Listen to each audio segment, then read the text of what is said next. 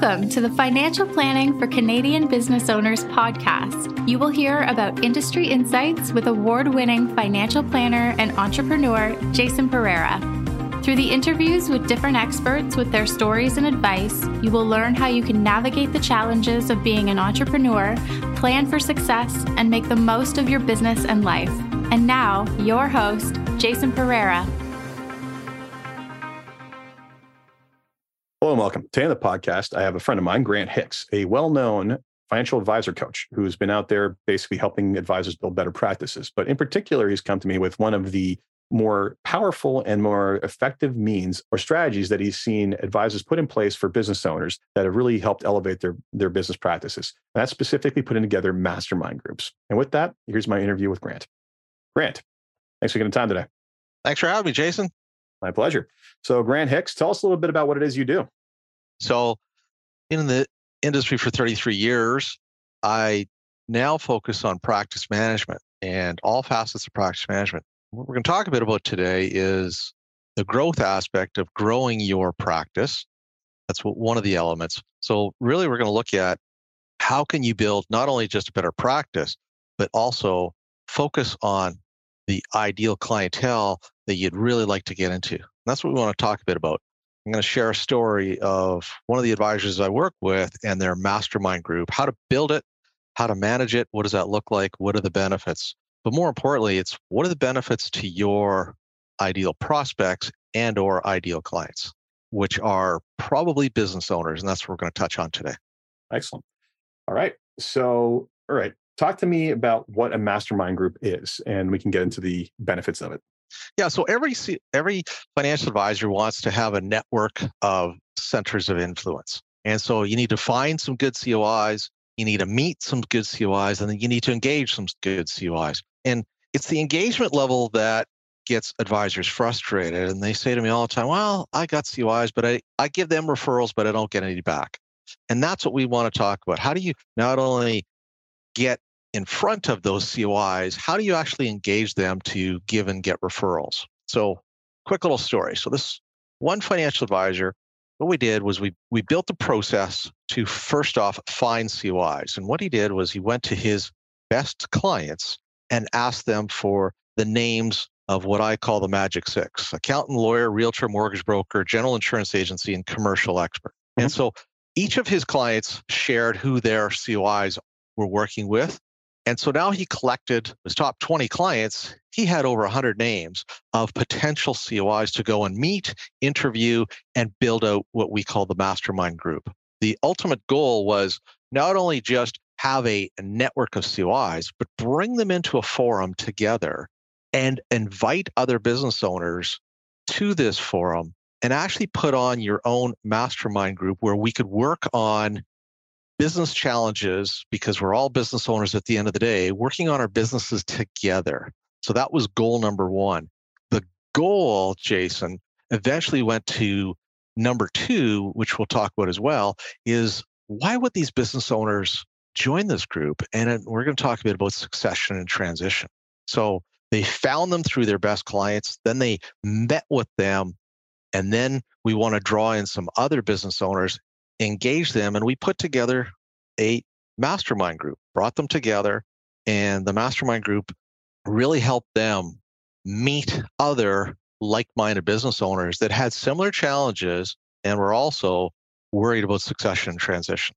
Excellent. So, okay. So that's how they went to talk about the approach to the business owners. So you went to a number of business owners and said, hey, you know, after I've done all this, I've got this group of people together. What's the actual takeaways that they are going to be receiving from this? I mean, just networking with all those people is attractive in the first place, knowing you got a bunch of people that's there. But you know, how are these things basically structured to be effective? Yeah, so every business has different issues that they're working with. So they went back to the business owners and they kind of interviewed them and said, What are your top three challenges in business? And they would lay out their kind of top three challenges. And how do you kind of tackle those challenges? Do you have a business coach?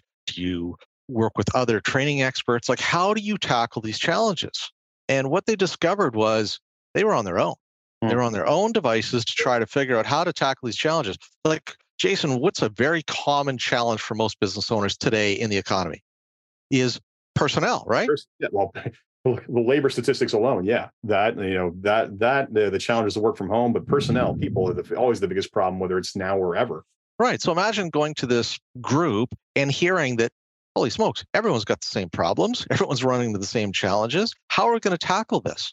And so they would bring in different HR experts to speak to the group. Hey, here's how other companies have challenged this. Would you like to join the group? Well, that would be valuable. Great. Join the group. They actually paid to be part of this group.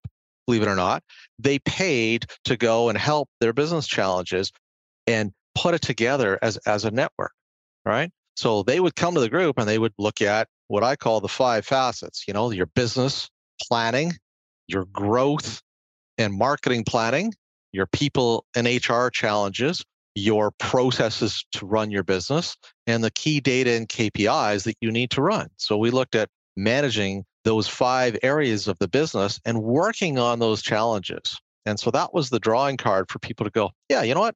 I'll join one meeting and see what it looks like, see what it sounds like.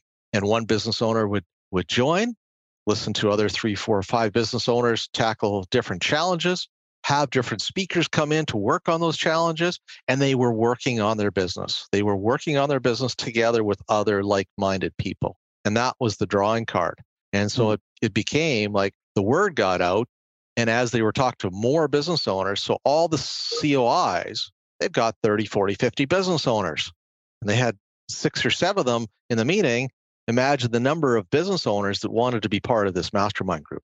Well i mean it makes it's interesting because i've seen I feel like I've seen this sort of thing that's like there's different groups out there for where business owners can meet other business owners, fair enough, right? But I also found that those end up being, in some cases, echo chambers. You find a lot of like minded people, which is good, but at the same time, you sometimes not having the outside parties or someone like an advisor, or whoever else it is, to help kind of guide through the unknown unknowns or just curate a little bit sometimes leads to you know just a bunch of people making the same mistakes as opposed to what you're describing here which i think is specifically turning to outside sources that have proven effective more than once perhaps vetted by someone to ensure that these people actually know what they're talking about and really kind of i would say bringing effective solutions to the forefront versus uh, versus just conjecture.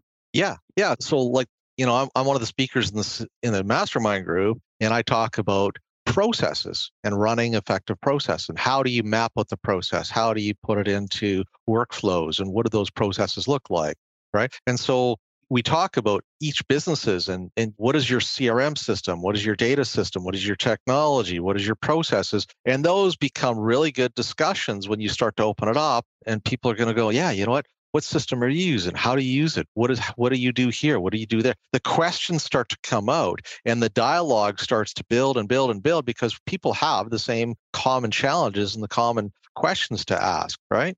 And so you could tackle different business issues like we talked about like the succession transition like having a certified business valuator. We got a business valuation expert from florida who has done it for 35 years and talks about all the mistakes you make when you when you're valuing a business. Like that's valuable stuff for these business owners and going, oh yeah, oh yeah, that's good. Oh, that's good to know. That's good to know. That's good to know. Now they have the inside leg when they're looking at their evaluations and they're going back to their people and expert. They've had a, a conversation that gives them some confidence to go back and say, yeah, I could I could tackle this. Right. Excellent. So it's incredible. So what are the more common areas that you see tackled in these groups, at least to your experience? Yeah, well, number one is is the HR issue. I mean, we all went through this, and we had a very good long discussion. These four of the companies are now planning out phasing in over the next three years a four day work week. That I found amazing, right? Hmm. And we we talked about it, we planned it out. So their four day work week is let's go to four days in the summer, and then let's go to four days and put shoulders on that. And let's go June to September, and then let's keep adding a few extra months. And over the next three years, the firm is going to be a almost primarily a four day work week which was which was really fascinating. And we talked about is it 32 hours? Is it 35 hours? Is it 40 hours? Right? This was really good interesting dialogue and there was different people there that from the accounting perspective and the cost perspective the productivity is the and the numbers are it's incredible for these people to realize that and going geez yeah the fear is we've done it this way for so long but the results are completely opposite. So that was one of the things. The, the HR piece is, is fascinating, as you know. Well, and it's, I think it's invaluable there because you probably have multiple real time experiments going on, right? People who are different stages of it, different experiences with it. And yeah, that entire like moving to a four day work week thing, it's it's it's it's funny. Less is more in so many cases because it's I mean, anyone who's er, I I have a weekly poker match with a bunch of buddies from university and they various ones are different executive positions and you know listening to the different changes in the work life during covid and the entire remote work thing saw a massive productivity spike these guys are working at companies like quantify it saw like 10 to 15% increases in productivity and then the entire ones who moved to hybrid it was like you're not going into the office. If you're going in the office five days a week, it's easy to justify, you know, killing time by doing all kinds of other things, or maybe attending a local conference or taking a longer lunch. When you're there for only three days a week and you have work to do, or two days a week and you only have work, you have work to do, and yet you want to get it done, you're much more purposeful with that time. So it's not surprising to me because I've seen it elsewhere that moving to a four day work week has actually resulted in higher productivity because it's just again, it's you know, there's a what is it? It's Parkinson's law that basically says the amount of time, the amount of time it takes to ta- the task will take the amount of time that's allotted, right? So the more time you give something without a deadline, the less likely it's going to get done. You give it a deadline and it gets done. Yeah, yeah, exactly. Yeah. So, so HR was one big issue. That the second big issue is what I call a niche COI network, and this is something for financial advisors to think about. You have your core COI network of accountants, lawyers, mortgage brokers, commercial people, etc. But also, this financial advisor built a niche COI network. And what that niche COI network, they focused on all people that are focused on succession and transition. So, a business valuator, a business broker, a commercial seller of different commercial properties, commercial realtor. They focused on the lawyer that is doing mergers and acquisitions, right? So they built a network of people that are only in succession and transition. And so that this group of people became valuable when they came and did different presentations on telling how people took the company from X to Y and sold it. And here's what the next company did X to Y and sold it, the different stories. And so those become really valuable conversations because everyone around the table is like, okay, yeah, what's my exit strategy? What's my plan for succession transition? Is it transitioning to family? Is it selling this thing, and getting a big check? Like, what are the what are the issues here? And so we work through the succession and transition issues, which we start at lunch. We have a lunch and, and just get to get to say hi, get a bit of a catch up. And then there's a set agenda from one till five, and then we go for dinner. And so in the afternoon session, like when you talk about you put succession and transition on the agenda, well, there's the afternoon. Like the, there's a lot to cover there depending on what you're trying to tackle. So that conversation carries on in the dinner session of stories of other people where how they bought and sold different businesses and and so they actually had someone come in at, during dinner to talk about how they actually sold their businesses, what businesses they sell, and what you know tell us the story. And it became part of the fascination of wow, that's kind of interesting how that how you bought the business, how you sold the business, how you went out went about it. So succession transition is another big one. HR succession transition. Hmm.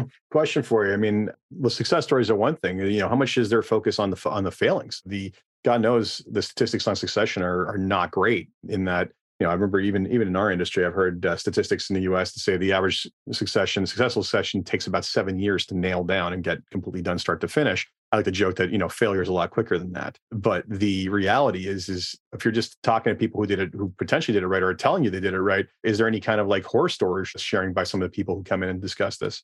Yeah, the, the accountant was talking about how they got a couple businesses that just got completely devastated, such as AKA the entertainment business during COVID, right? Yeah. And and like it just completely changed the the the, the math, obviously, and, and the valuations. So the effect and and people trying to come back from from what happened after COVID, because there was different industries that went well, succeeded, but there was a lot that didn't, right? Yeah. And so and so absolutely, we talked about that. And the accountant always likes to chime in on the math and the numbers because that's what that's what they kind of look at. And looking at it from where people are trying to get their revenue to and how does the math get there? Like so someone's trying to grow their business for example and and then they they're just looking at the growth aspect not the net aspect and all the key performance indicators. So we talk about key kpis quite a bit in the meeting and and people have their goals set. They mm-hmm. have to have a goals session. Every session has a goals planning session which is kind of interesting and they talk about their their personal goals, and their business goals, and the things that they're trying to accomplish. And it's interesting every time you talk about your goals, how your priorities change. And and, and there's actually a little goal exercise where the uh, create the Excel spreadsheet and you, you prioritize your goals. In some meetings, this was priority, and the person talked about this, and then that priority changed, which is kind of is kind of an interesting observation I just made at one of the meetings of how some people's priorities kind of change slightly over over time, and some are just steadfast the same. Yeah, I think you know there's a personality type aspect to that. I think some people are much more like they've got their clear destination. The rest, everybody else is figuring it out. Quite honestly. Yeah. Yeah. yeah. Good stuff. So, I mean, talk to me about some of the bigger success stories. I mean, like, you, how long have you been doing one of the, these things all together? Yeah. So off and on, this the mastermind group's been around f- for years, and I joined different mastermind groups, and this one has been oh, this one's been around for a long time. We're we're talking seven, eight, nine, ten years, and the, the, this is more of a tighter group. The other mastermind group that I worked with was more of a focus on succession and transition. That was a bit of the draw card. Hmm. And mm. business owners would go, Yeah, okay, I'd like to learn more about succession and transition. What it turned into is more of, yeah, I need to work on my business and what does that look like? Mm-hmm. Right. And so but I mean, that's not uncommon when you start talking about the exit, right? People, you know, and you have the right conversations with valuators and people who market these things and everything else. You start saying, okay, wait a sec, I need to get my house in order first before I get that. Otherwise, you know, it's the old uh, saying: everybody everybody thinks their baby's pretty. Very few think it's it's, it's ugly. And actually, funny enough, there was an advisor out of the U.S. who actually published "My Baby's this. Ugly," and I saw My that book. Yeah, yeah exactly. by Justin Goodbread. I'm like, yeah. wow, that was gutsy, gutsy cover. But you know what? Gutsy cover, but like well said, right? Because number of time everybody everybody thinks their baby's pretty, and especially when when it comes time to put a price tag on it, right? You get the entire endowment effect at play there. But reality is is that you got to as pretty as you think it is, it doesn't matter. People are to judge it for their own what they consider beautiful. So yeah, yeah. And so what happens is people kind of hear about the group and they say, hey. You might be interested in coming out to a meeting. You might be interested in joining us. Maybe join us for lunch. Maybe join us for dinner. And it becomes a bit of a club that people kind of want to be involved in and they want to stick around because they see the benefits, they see the networking effect, they build relationships. And at the meetings, you could see uh, people talking about, yeah, hey, you know what? I have this person. You should talk to this person about this issue. You should talk to this person about this issue. We have this person. Hey, I'm looking for more people on this side. And, hey, I need an HR person and I need this and I need that. And so people are now starting to open up to give and share names and information and people and growing and expanding the network right? Hmm. It's it's it's a it's mastermind. It's one plus one is three, and that that's what that's what it's all about. Well, it makes sense. I mean, at the end of the day, everybody's benefiting from from being able to network like this, and it's the definition of the word sensei in martial arts is one who's walked the path before you, right? Effectively, this is bringing together a bunch of people who walked a different bunch of different paths who may or may not be relevant to what you're looking for, but can definitely help guide you. So yeah. hugely valuable. Yeah. One of the other aspects I want to share with you, the final mm-hmm. aspect, is the growth piece and the marketing piece. Mm-hmm. And and each person has to bring their kind of branding, brand guide, their marketing, marketing guides or, or mm. ideas. Some now some companies have actual marketing people there and they we haven't eh, had their own people come and, and do a presentation, but they they have that person give the CEO the the marketing presentation. But it's interesting on the different marketing aspects of different firms and how you can kind of learn different things. Some people are spending a ton of money on, on marketing and, and SEO and, and, and different internet strategies, and some people are doing it on a bootstrapping basis. But most business owners know they have to do the marketing. Some love it and they could talk about it all day long, and most hate it, which is kind yep. of interesting, right? Well, it's the old, it's, it's, you know, for an industry that just jokes around that 50% of it works. The problem is you don't know which 50%. It's no surprise that people who are used to running operations and direct investment and actual tangible outcome get frustrated by that uh, degree of uncertainty. Yeah, yeah. And most business owners say to me, Hey, Grant, can you build me a marketing plan or can you send somebody over that can do the marketing for us? They want to hire somebody. They want to outsource yeah. that, hire someone and get it off their plate and saying, Yeah, okay, this is what I want to do. This is how I want to do it. And kind of most of it is outsourced. They don't want to do the marketing themselves, which is completely understandable, right? But they know they have to invest in it. They know they have to spend in it. And so it becomes a conversation where they can put the plan on paper and then just go and outsource that piece. Mm-hmm.